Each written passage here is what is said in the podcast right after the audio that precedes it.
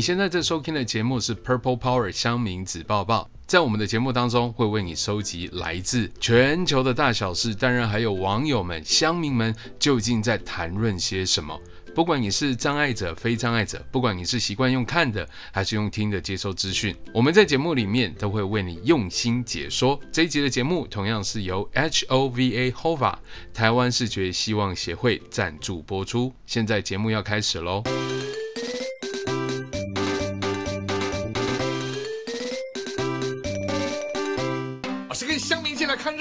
只是往前站你一点，我退后就是了。loser，神七七，O R Z，三杯啦，刷影猫咪，八加九，九四黄，茶水表，这我一定急。八十七分，不能再高了。相信吧，你根本没有妹妹。Oh no。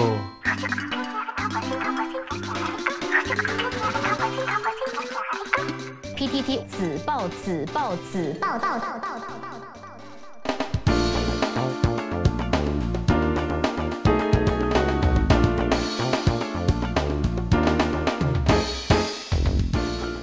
报。Alright, welcome back to this week Purple Power 乡民子抱抱。我是 Doctor 默默静哥，我是隔壁小王。嘿，小王，你还记得吗？我们上周在聊日本哦的疫情的情形哦，每日的人数我激增千人千人在计算哦。其实东京奥运办不办得成都是个问题。台湾最近也增加了一个本土病例呢。对，真的很容易在我们一个忽视的状况底下，可能口罩没戴好啦，相关防疫措施没做好，哇哩嘞。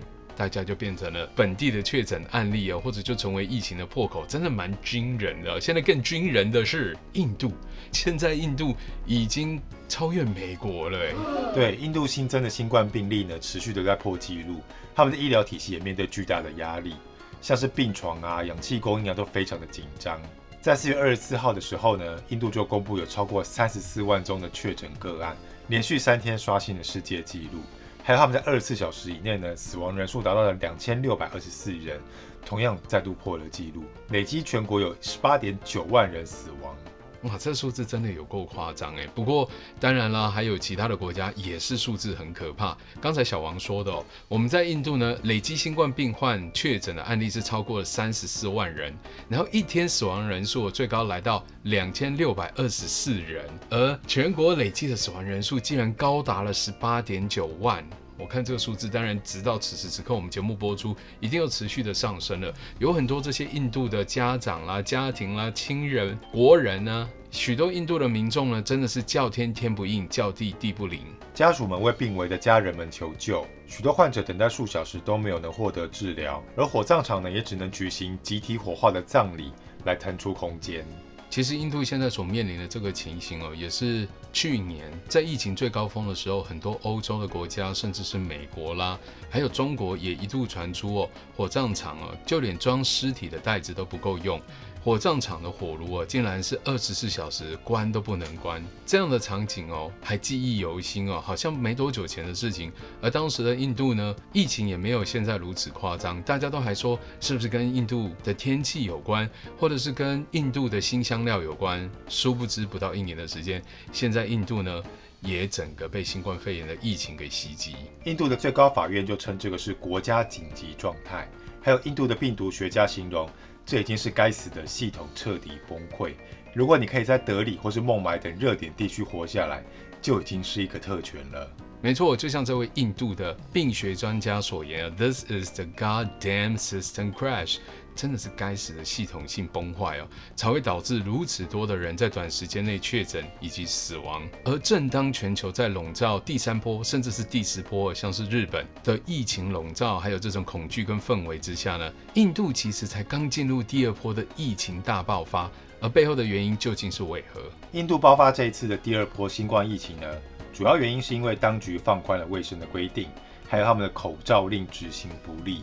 再来呢，还有成千上万的人参加了印度大湖节，大批的印度人到恒河沐浴。这时呢，印度就出现了新的病毒株，包括一种双重突变株，真的是相当的遗憾了。明明是一个神圣的宗教节日哦，在印度呢，大壶节算是一个非常重要的节庆。如果呢，他们又是信奉印度教的话，我们都知道在印度有很多不同的宗教嘛，大乘啊、小乘佛教啦，印度教当然也是哦。而身为世界第七大国的印度呢，他们是非常非常的依赖 religion，也就是宗教的信仰。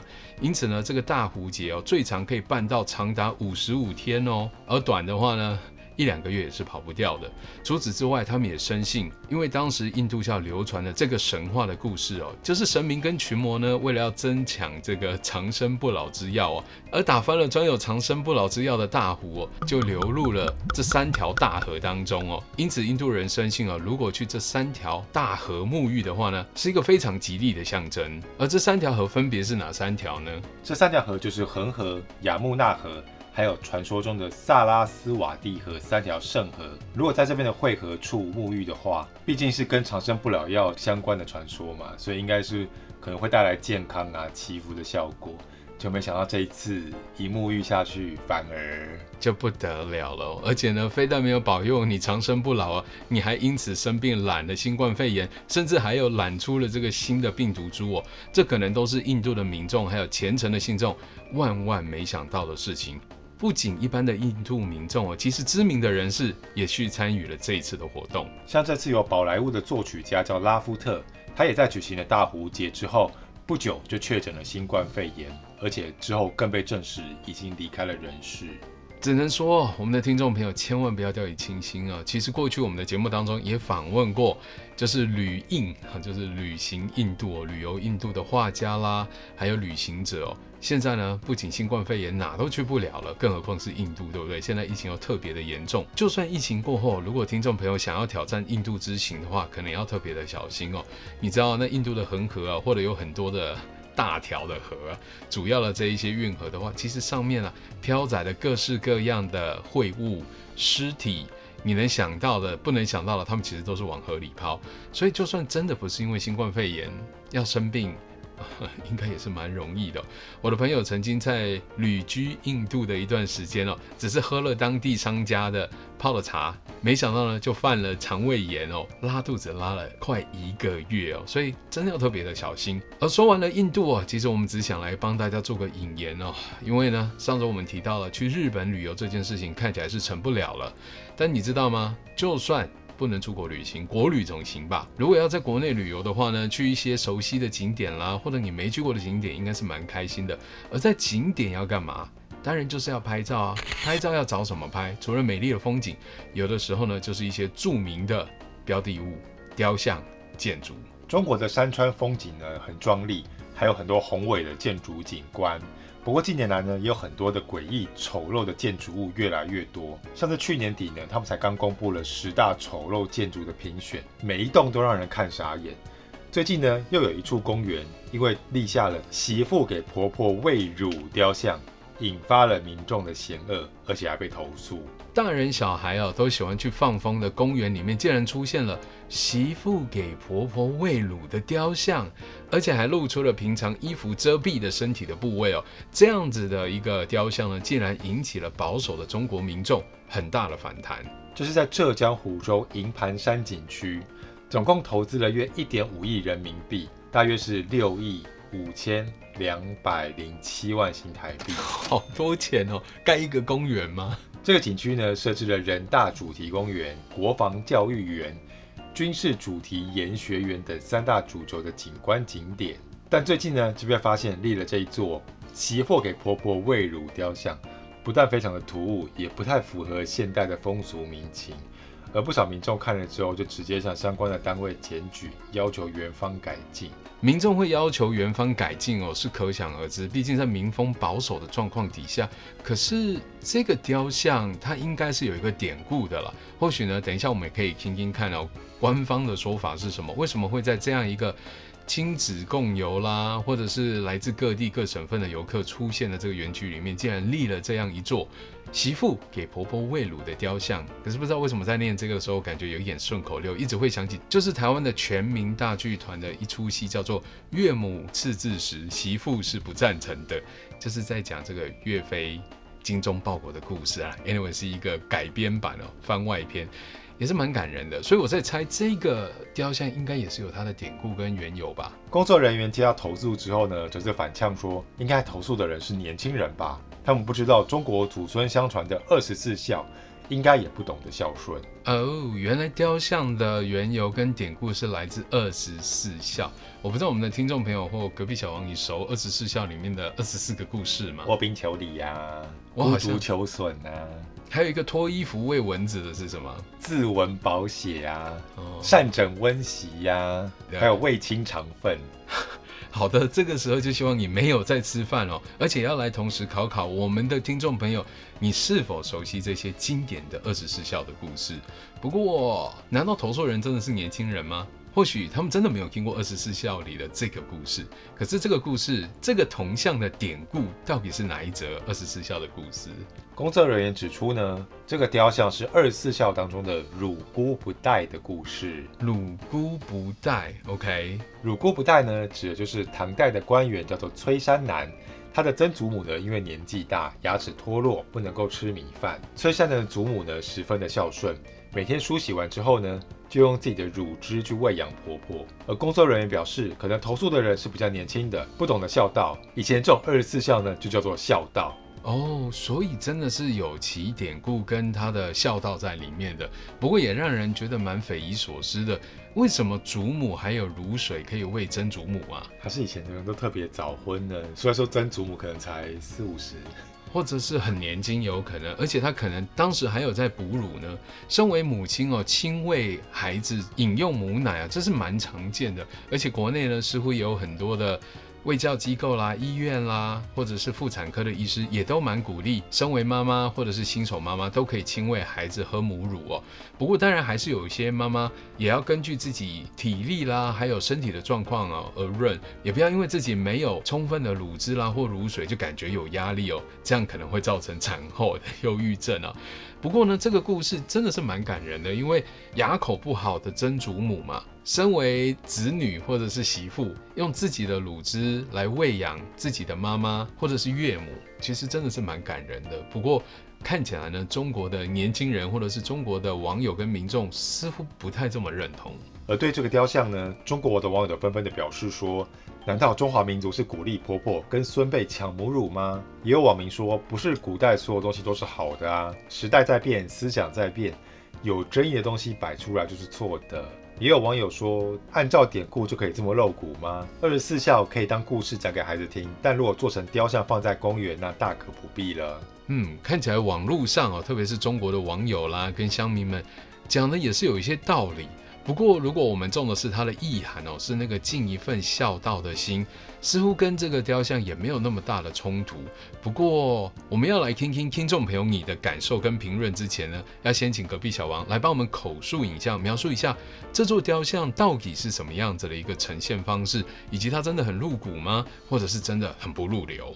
这座媳妇给婆婆喂乳的雕像呢，是用石头刻的石雕像。媳妇的姿势呢，就是将衣摆掀到乳房的上方，而婆婆呢，则是蹲在媳妇的胸前，吸吮她的乳汁。好的，谢谢隔壁小王啊，中立又客观的口述影像的描述。其实网友如果在收听节目完之后感兴趣的话，也可以去网络上搜搜看这一张图哦。我们在网络上看到了，它因为是部分的。截图啊，并不是整个含雕像的全幅图，所以我们的描述呢，大概就是媳妇给婆婆喂乳这个雕像的一个呈现的说明。不知道听众朋友，你觉得这样子的一个雕像，如果出现在公园哦，而且是亲子啊，各个游客都可以出入所看到的这幅景象的话，会不会觉得不太恰当？会不会觉得太露骨？或是又觉得伤风败俗哦，我们想听听你的意见哦。你可以同步加入墨镜哥的脸书粉丝团，私讯我们来聊聊，或者是在其他的社群平台上留言也都可以的哦。嗯，你也知道嘛？中国跟台湾就是很微妙的国与国之间的关系。台湾的网友对于中国网友的评论也有不同的看法，而且哦，他们有的。我们也一定要有。我们来听看台湾的网友怎么说。台湾的网民呢，对这个雕像当然也是有很多的意见。有网友就说呢，我觉得还蛮有趣的啊。中国网友是不是太死板了呢？也有人说，如果身份是换成曾祖父的话，不知道媳妇会不会愿意给曾祖父喂奶呢？我觉得台湾的乡民跟网友还是略胜一筹，比较歪。还有网友说很好啊，我未来也希望媳妇可以喂养我乳汁，还是非常的歪。各位台湾的乡民跟网友，你们还好吗？当然也有台湾的乡民提到我们刚刚的问题，都已经身为祖母了，还有乳汁，这是什么样神奇的神话故事？我只能说，其实当时的这个时空背景啊，包含我跟隔壁小王刚才的这个。呃，怀疑可能是成立的啊，因为古代人比较早成婚嘛，啊，然后而且呢，可能他们还有身孕啊，或者才刚有新生儿的诞生，所以乳汁是充沛的。不过也有网友认真的说到说，二十四孝其实有一半都是愚孝、蠢孝等级，所以腐烂成分可能也是不少。这个我们就不知道了，可能要从其他的野史来推断一下。不过里面确实有一些像老来子于青嘛，然后还有其他的故事，其实都还蛮经典的啊。我们小时候在台湾的课本上以及课外的读物，或多或少都有读过吧。当然还有很歪的乡民表示说，女生吸女生的奶，光想就有一点。点点点，其他的点点点就请听众朋友自行想象喽。不过还是要提醒大家，其实呢，这是二十四孝里面很经典的故事了。可能在现在民风已经这么开放的状况来下，竟然又会产生不一样的解读，可能也令当时这些古人哦想都没有想到。不过嘛，我们身为中立的媒体，就要来个平衡报道哦。其实台湾也有眼尖的乡民跟网友分享孤丘比宝贝的故事，有网友就留言说呢。大家在笑中国之前，知道台湾有一模一样的东西吗？而且已经存在了好几年哦。真的假的？所以台湾也有鲁姑不带的雕像吗？这座雕像呢，就位在我们高雄的六龟大佛园区内。里面当然除了大佛的雕像之外，还有很多不同的雕像。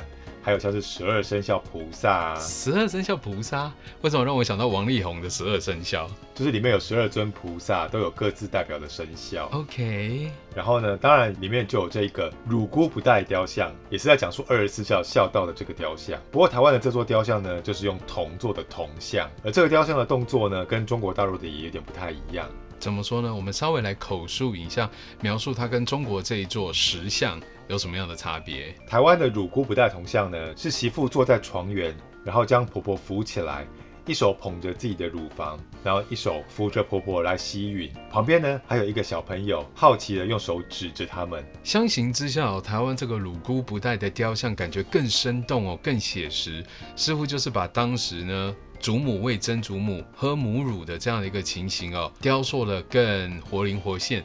不过不知道旁边这个小朋友是作何感想哦？可能觉得好奇，还是说为什么要跟我抢奶喝呢？不过总之，他倒是蛮写实的，还原了二十四孝里面鲁姑不带的这个故事的场景。我不知道听众朋友是什么感觉啊？隔壁小文看了这两张图之后，呃，再加上我们刚才口述影像的描述，你有觉得台湾的铜像有比较自在自然一些吗？台湾的铜像雕的比较精美的哦，比较精美，里面的衣服的纹路啊，还有动作啊，还有表情啊，感觉都比较生动。因为旁边加了一个小孩的纸，这对婆媳，感觉好像更多故事了呢。不过可能真的是会比较贴近原始的故事哦，比起没有缘由的，就只是两位女子啊，然后掀起了上衣，在亲喂母乳的状况底下，如果有一些年轻的游客啦或者民众不太了解这个状况，甚至没有听过二十四孝里面的乳姑不带的故事，可能真的会产生一些误解哦。不过这个误解啊，真的也不是只有中国的乡民或网友啦，台湾的网友其实在第一时间看到这座铜像，即便在台湾也是蛮冲击的。而网友表示呢，他当初看到这个铜像的反应，其实也跟这则新闻刚出来的时候大家的反应差不多。不过不论有什么意涵呢，总之呢，这个雕像都不太适合现代的感觉。但由于呢，台湾这个六龟的地方是一个私人园区，而且还不收费，所以地主想摆什么雕像就是他的自由就是了。总之呢，要跟中国大陆比奇葩的景点，台湾是不会输的。意思也就是说，如果台湾的网友或乡民啊，真的觉得中国的网友跟乡民呢，怎么这么不开化，或者是这么封闭的话，想想咱们台湾其实有这样子的雕像跟铜像哦。总之嘛，我们就要提醒我们的听众朋友，这其实就是二十四孝里面很经典的故事，千万不要忘了这些经典的故事跟孝道哦。而且啊，其实妈妈们要亲喂母乳是很不容易的一件事呢。Anyway，我们先来听一个由 HOVA 台湾视觉希望协会所。提供的公益广告，广告之后我们马上回来。话说啊，浦岛太郎从海底龙宫回来之后，受不了好奇心的诱惑，终于打开了龙王公主交代他千万千万不能打开的神奇珍珠宝盒。刹那间，他成了一个白发苍苍、年近八旬的老人，视力也退化到几近全盲的地步。哎呦哎呦，我的老天爷啊！我怎么走也走不动，眼睛也看不清了，我什么都不会，我什么面对未来的人生，我不要活。这时，那只葡萄太郎曾经救过的小海龟从天空上飞了下来。哎呦，别说啥事啊！现在是二十一世纪，我们可以联络世界希望学会啊。世界希望协会那是什么？世界希望协会就是一个非营利组织啊，他们主要的任务啊，就是服务像你这样的中途视障者和家属。比如他们的平台上就会分享许多国内外眼疾的相关研究资讯，他们也会与国际组织合作办理专业医疗研讨会。另外啊，他们也会帮你媒合政府提供的社会福利。哦，这么厉害啊！对了对了。他们还可以提供视障者及家属个人及团体智商哦。啊，等一下，等一下，我那那要怎么找到他们啊？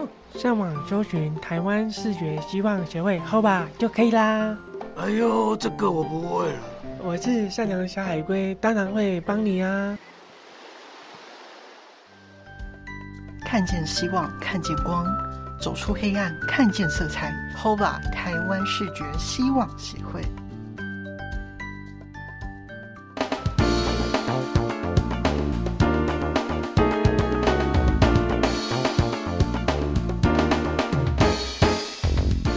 Right, welcome back to Purple Power 乡民子报报，我是 Dr. 默默静哥，我是隔壁小王。是的，我们刚才跟你讲了这个鲁菇不带有二十四孝的经典故事哦，它的缘由啦、典故啦，以及在中国有这么一个石像哦，引来很多的中国乡民网友的挞伐、好不解、困惑，甚至还要园方检讨哦。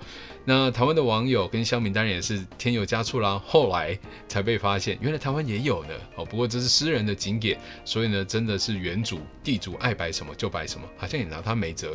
但我们也充分的说明跟解释哦，身为妈妈，不管是新手妈妈啦，还是已经有过育儿的经验，要能够亲喂母乳是多么不容易的事情。你觉得小 baby 很可爱，对不对？靠着妈妈的乳房开始吸吮母乳，很 cute，对不对？很温馨，充满了爱。可是呢，当小朋友长牙了之后，开始吸引母乳的时候，对妈妈可是很痛苦的一件事情哦，因为他们可能呢会自然的去啃咬母亲的乳头。那个时候啊，妈妈都想把他头扒下去吗？没有了，当然没有。充满了母爱的妈妈是绝对不会这样的。可是你就知道，那很可怜呢，有时候都会受伤的。而二十四孝里面的故事哦，更是如此哦。它点出了当时这个时空背景跟历史的脉络。虽然故事很经典，不过被做成了丑丑的铜像，那可能就不太 OK 喽。除了在中国跟台湾之外，你知道吗？全球各地也都有很丑丑丑的铜像或雕像。很多雕像的打造呢，其实是为了向历史人物致敬，或者有其他的用意。但还是有些雕像设计得非常的奇怪，让人无法理解。就有媒体呢，曾经选出了全球最丑的雕像合集。没错，不仅奇特啊，有时候真的难以理解这些雕像的缘由背景，为什么被设计得如此丑丑的？所以呢，我们接下来就要为大家揭晓，这应该是没有排名了，就纯粹呢是列出了十个很猎奇，让大家觉得有点丑，但丑的又有一点特色的雕像跟铜像。当然，我们会加上一些口述影像的说明，让听众朋友可以边听边开始想象这个铜像究竟有多丑。第一座铜像呢，就是位在美国纽约露西贝尔纪念公园里面的露西贝尔雕像。露西贝尔呢是一个美国的女演员跟喜剧演员，她最初呢是在二零零九年安装在纽约的这个纪念公园。而这个雕像因为造型非常的猎奇，被当地的居民呢视为是一种恐怖的象征，因此还有绰号就叫做 Scary Lucy。没错，如果呢跟墨镜哥一样是打从美国来，其实我在纽约的时候好像还真的有看过这个雕像，不过失明之后我就没有再想起这个雕像了，还真的是因为这篇报道跟这个排名才让我想起来，好像真的有这件事情诶。他现在还在那边吗？不确定，但是当时他出入在那个纪念园区里面的时候，真的很吓人，特别是晚上，因为呢这个铜像的造型跟表情有一点狰狞。这个铜像呢，全身金红金红的，然后右手拿着汤匙，左手拿着一个瓶子，表情非常的，该说是狰狞吗？微笑着露出了上排的牙齿，然后眼睛瞪得很大，有点像是《It》里面的小丑那种感觉吗？这么夸张啊？可能我小时候看了没什么印象跟感觉咯。不过基本上呢，这样子的一个夸张的表情，极有可能也是跟当时这个戏剧有关了。不过总之就是挺害人的。第二个雕像呢，是位在英国伦敦的与奥斯卡·王尔德的对话这座雕像。这个雕像呢，在伦敦的市中心。它在一九九八年的时候建造，是在一个长凳形的绿色花岗岩的石棺造型。上半部呢，就是这个奥斯卡·王尔德的上半身从这个石棺里面伸了出来，还其中一只手紧握着香烟。石棺的意思是棺材吗？而且伸出来手上面还拿了一支香烟吗？OK，我想这个口述影像的画面感呢，听众朋友应该已经建立起来了，大概可以联想知道他要做什么。不过我怎么没有印象？我去了英国伦敦的时候有看过这个雕像呢？除此之外哦，这个从一九九八年就打造完的雕像，距今二零二一年已经二十三个年头了。而这座雕像的用意呢，是要警示人们吸烟有害健康。虽然当地的人无法从雕像跟吸烟产生任何的相关联性，甚至还有很多的网友哭手说：“这是告诉大家香烟不要落地吗？还是抽烟的时候记得带随身的香烟盒呢？还是要告诉大家说死了也要抽烟呢？从棺材爬起来抽，这样不太好啊！还是要提醒我们的听众朋友，吸烟有害身体健康，以及未成年请勿吸烟。”第三个雕像呢，是位在阿根廷某个街道的雕像。这个雕像呢，是一个当地人十分崇拜的古老蛇神的雕像。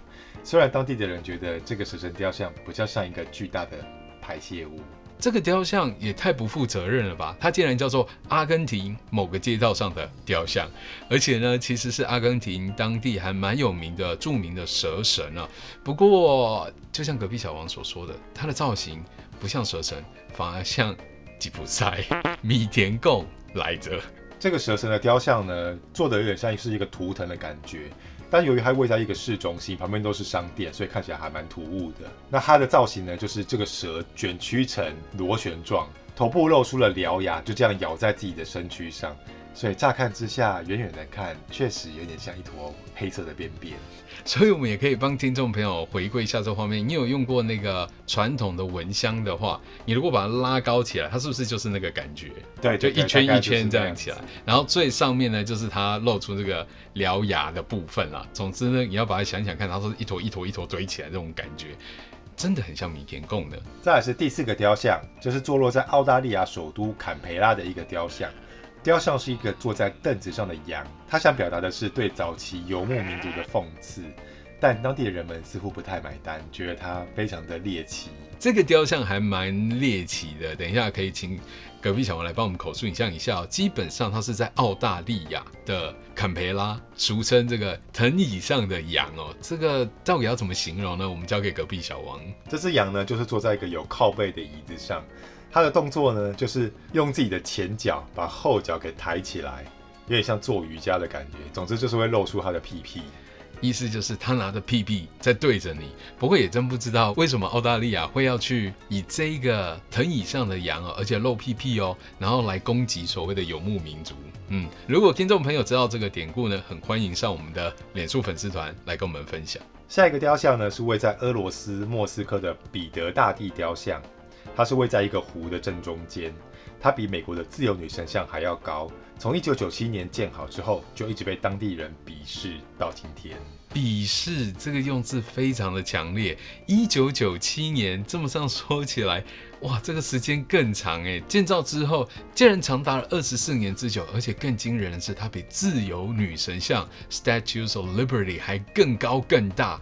隔壁小王有看过自由女神像吗？有的，而且是亲眼目睹。亲眼目睹哦！我告诉你，如果比那尊再更大，你可以想象吗？其实还蛮高的呢，应该非常的雄伟哦。不过在湖中间还乱有 feel 的啦。哎，不过自由女神像也算是海中央，所以也是一样有 feel 哦。不过我们来口述一下嘛，为什么大家这么诟病这个雕像？这个雕像的造型呢，是个手持古代卷轴地图的彼得大帝，昂然的立在一艘十七、十八世纪的远洋帆船之上。象征着抱有远见的彼得大帝跟俄国海军密不可分的关系。其实这个雕像并没有很难看，但是呢，由于它的建筑外形还有设计被批评过于平庸，还遭受过莫斯科右翼分子的反对，然后还有种种对于彼得大帝纪念雕像的一些非议，所以也是惹来了一些批评。而久而久之呢，也就成了一个观光旅游的项目，而且是必访之地哦。既然只是因为过于平庸或者没有什么设计感就被攻击，好像也蛮冤枉的啊。毕竟你想想看，我们在中国跟台湾哦都有乳姑不带的雕像了。我想如果外国人看到了，应该会更惊慌失措吧？就是 Oh my God，这到底是什么？再来下一个雕像是位在德国康斯坦兹的一个雕像。雕像呢是一个像是女神的人，左右手呢分别托起两个老人，而这两个人呢分别长得有点像是教皇马丁五世，还有西格斯蒙德皇帝。这个雕像其实还蛮有意思的哦，因为这个呃女生，这个女神哦，左右手各托起了一个老人，而且这老人呢，在她的手中央竟然还是 Q 版的造型哦，其实蛮逗趣的。不过你知道吗？它背后是有反讽的意味的。这座雕像呢，是在每三分钟就绕其轴旋转一次的一个基座上面。它在一九九三年的时候秘密的建造，但它的建造呢，也引起了一些争议。但由于它是铁路公司的私有财产，就算有人反对。最后，它还是成为了康斯坦兹广为人知的地标。而这座雕像呢，就是这名女士手里拿着两个男人。虽然这两个男人很像是教皇马丁五世，还有西吉斯蒙德皇帝，而且他们还分别带着罗马教皇的头饰跟帝王冠。不过，创作者却指出呢，这些人物并不是教皇，也不是皇帝，而是那些获得了世俗跟精神力量徽章的傻瓜。浓浓的讽刺意味啊，还有乡民的酸味，不知道你嗅到了吗？其实这也可以算是一种 postmodern 的后现代的一种创作吧。不过这一座在一九九三年打造的铜像啊，距今二零二一年已经二十八个年头了。如果我们的听众朋友呢，之后在疫情结束之后有机会到德国，可以记得去这个景点啊拍照，在它旋转的时候比个 V，然后呢在脸书上 tag 我们，我们会帮你标注在这一集节目当中哦。除此之外，我不知道隔壁小王有没有印象，有个经典的湖中女神的故事，金斧头、银斧头的故事。没错，它就让我一直想到，其实，在哆啦 A 梦啊，就是古时候的小叮当里面有一集也是这样啊，就是把技安不小心推到湖水里，结果女神拿出了两个又帅又聪明的技安，跟应该现在叫做胖虎哦。请问你钓的是哪一个胖虎呢？大概就是有这个感觉吧。下一个铜像呢，是在美国西雅图的一个雕像，叫做克里斯多福哥伦布。它的雕像外观呢，就是一个金属的人像。手上拿着一把宝剑刺在地上，身体呢则是靠着这个剑柄，然后背后还可以看到披着披风，表情呢则是有点呆滞。那因为这个雕像的外观呢非常的粗糙，一开始呢西雅图城市艺术委员其实是拒绝雕像入驻的，但后来还是让他们摆进来了。好可怜哦，为什么？表情呆滞，我现在“表情呆滞”三个字好有画面感哦。照理讲呢，哇，他拿着这个宝剑插在地上啊，披风向上飞扬的感觉，应该是雄赳赳气扬扬啊，应该也是很阳光的形象。没想到表情呆滞，这也难怪 Seattle 身为现在呃美国的科技重镇之一，也会想要拒绝这个雕像。好了，虽然西雅图很不想让他进驻这一尊铜像，可是他其实就是。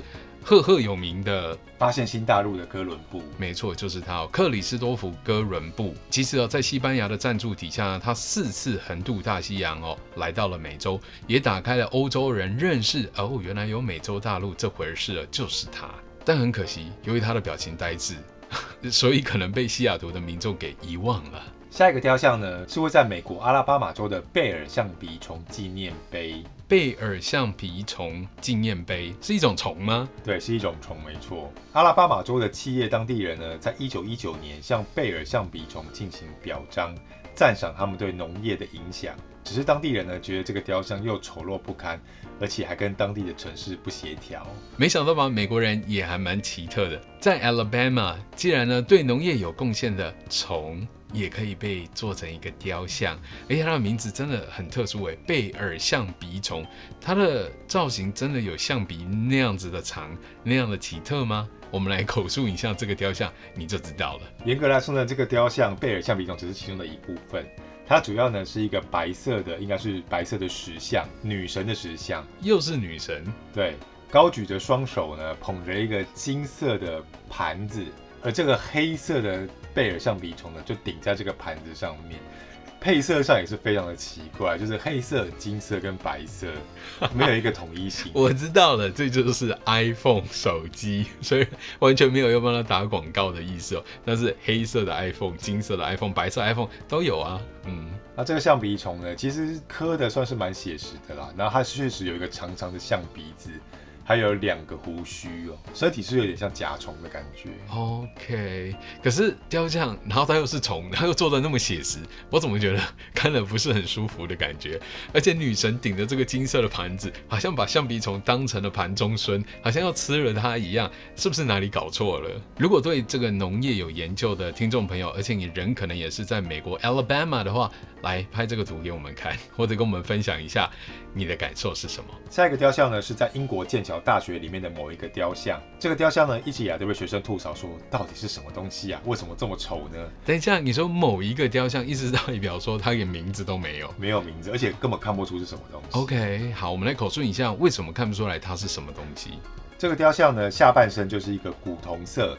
有两只细细的脚，加上一个有点类似身体的躯干，但并不是完全像身体来，就只是一个四方形而已。四方形，像打火机或者是像积木这样一个四方形哦。对，不过它并不是一个光滑的四方形，它是有一点不规则形的。嗯，当然这个躯干就是没有头也没有手，这个躯干的上方又顶着一个白色的，像是蜂巢状的一个圆形，椭圆形。嗯 OK，上面有很多的洞，这样，所以它有古铜色，但是细细的角，然后有一个不规则形的躯干，四方形但是不平整的躯干，上面有一个像是蜂巢白色状的椭圆形啊。OK，真的很难懂哎，完全不知道是什么东西。所以呢，这个雕像建立至今呢，没有任何一个学生愿意去拍照，或者是跟这个雕像合影留念。我们现在就要在节目里面征求剑桥大学的高材生们。赶快来跟这个有着古铜色细脚丫，然后不规则的躯干，还有一个很奇特，如同蜂巢般椭圆形的头状物呢，合照一下，tag 我们，take 我们的节目，take 我们的粉丝团，我们非常乐意来跟听众分享这一个图片。最后呢，是在北京七九八艺术区的某一个雕像，这个雕像非常的猎奇恐怖，其实有点像是地狱图的感觉了。我们还蛮有始有终的，最后竟然又回到了中国，所以你说是七九八艺术区，艺术区里面一个很奇特的雕像，对，它其实是一头乳牛，而且这个乳牛的表情非常的狰狞，牙齿还露出来，咬牙切齿的感觉。然后这个乳头的下方呢，则是爬满了成千上万的成人，裸体的人，在争先恐后的抢食着它的牛奶。哦。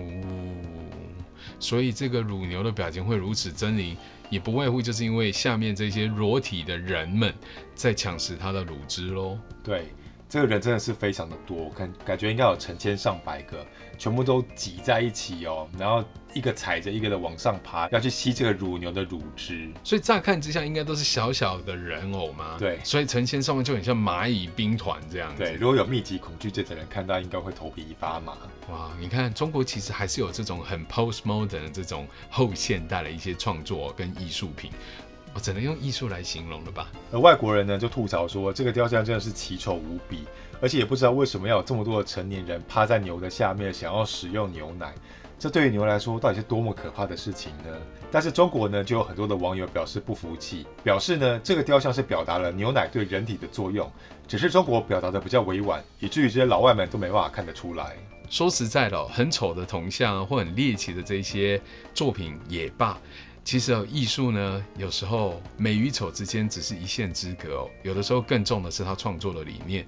像同样这个表情狰狞的乳牛啊，然后底下有很多裸体成人要去抢分食它的乳汁哦，不正是现在人类的一个缩影跟缩写吗？只要哪里有资源，哪里好，哪里有利益，大家就往前冲，踩踏彼此哦，勾心斗角也要得到这些好处。这个雕像可能看起来真的蛮丑的。可是哦，它里面的意涵可是一针见血的，不过也蛮有趣的啦。我们又回归到了乳房跟乳汁这件事情。我们节目一开始在谈论的就是乳姑不带这个雕像，没想到我们的 ending 还是可以收在乳牛不带的这个雕像，也算是给今天的节目做了一个最好的呼应跟 ending 了。以上就是今天精彩的 Purple Power 乡民子抱抱，我是节目主持人 Dr. 莫墨镜哥，我是隔壁小王，记得。要去拍照哦，我以为是说要知恩惜福，也要为每位辛苦的母亲致上最高的敬意。That's it for today. Bye. PTT 子报子报子报报报报。